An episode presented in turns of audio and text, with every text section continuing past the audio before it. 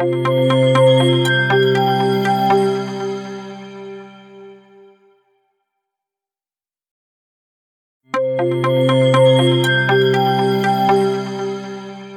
India Executive Briefings, Politics and Economy, Oil Markets by Adit Jain, February 2023. Muddy Waters. Malaysia exports twice as much oil as it actually produces. Oil traders believe that some of this is Iranian, Venezuelan, or more recently Russian crude, blended with local output and sold in international markets. The oil trade has over the years developed ways to defy Western sanctions, and the process is now so well greased that it is hard to trace origins and prevent blockages. The latest addition to the alternative supply chain is Russia, which came under Western sanctions effective the 5th December 2022. The measures ban European imports of seaborne crude and allow Russian ships to make use of the West's logistics and insurance firms only if their cargo is priced below $60 a barrel. Despite this, Russian oil continues to flow legally and seamlessly across international borders. Whilst India and China constitute the main customers for Russian exports, several other countries have taken recourse to alternative supply structures in a manner that avoids Western sanctions.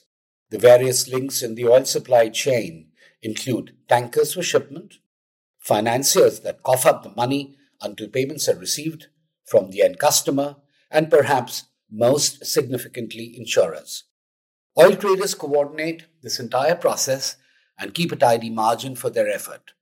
Oil trading has historically been based in Geneva but increasingly with the intent of sidestepping sanctions, has shifted to Dubai.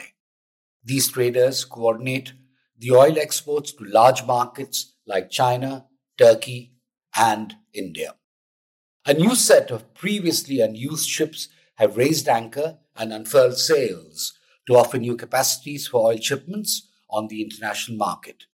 Traditional Greek and other European fleets that follow sanctioned rules including the US dollar 60 per barrel price cap, have lost market share. With the traditional European banking channels that historically funded the oil trade no longer able to participate, oil analysts believe the funding is now coming from Russia, perhaps by banks which are fronts for the Russian state. Financiers in the United Arab Emirates have stepped in too, as some large Gulf energy companies began importing Russian crude. The third critical link, insurance, was previously controlled by companies based in London. Initially, it seemed this would be a hard act to fill, but quite remarkably, this challenge seems to have also been addressed, possibly by Russian companies that have stepped in to fill the void.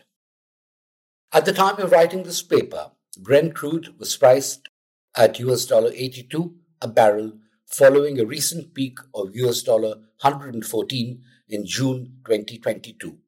Consequently, it would seem logical that Russian oil is being offered at a substantial discount, perhaps even below the US dollar 60 a barrel cap.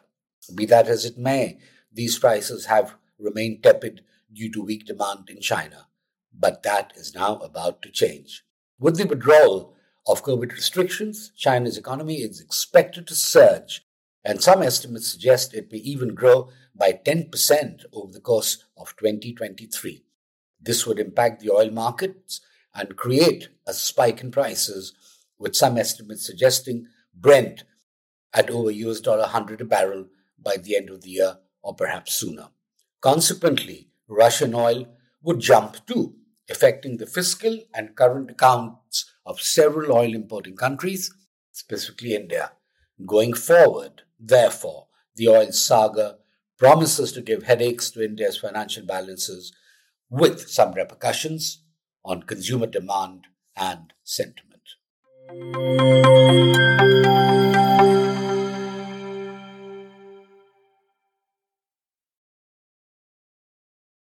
Música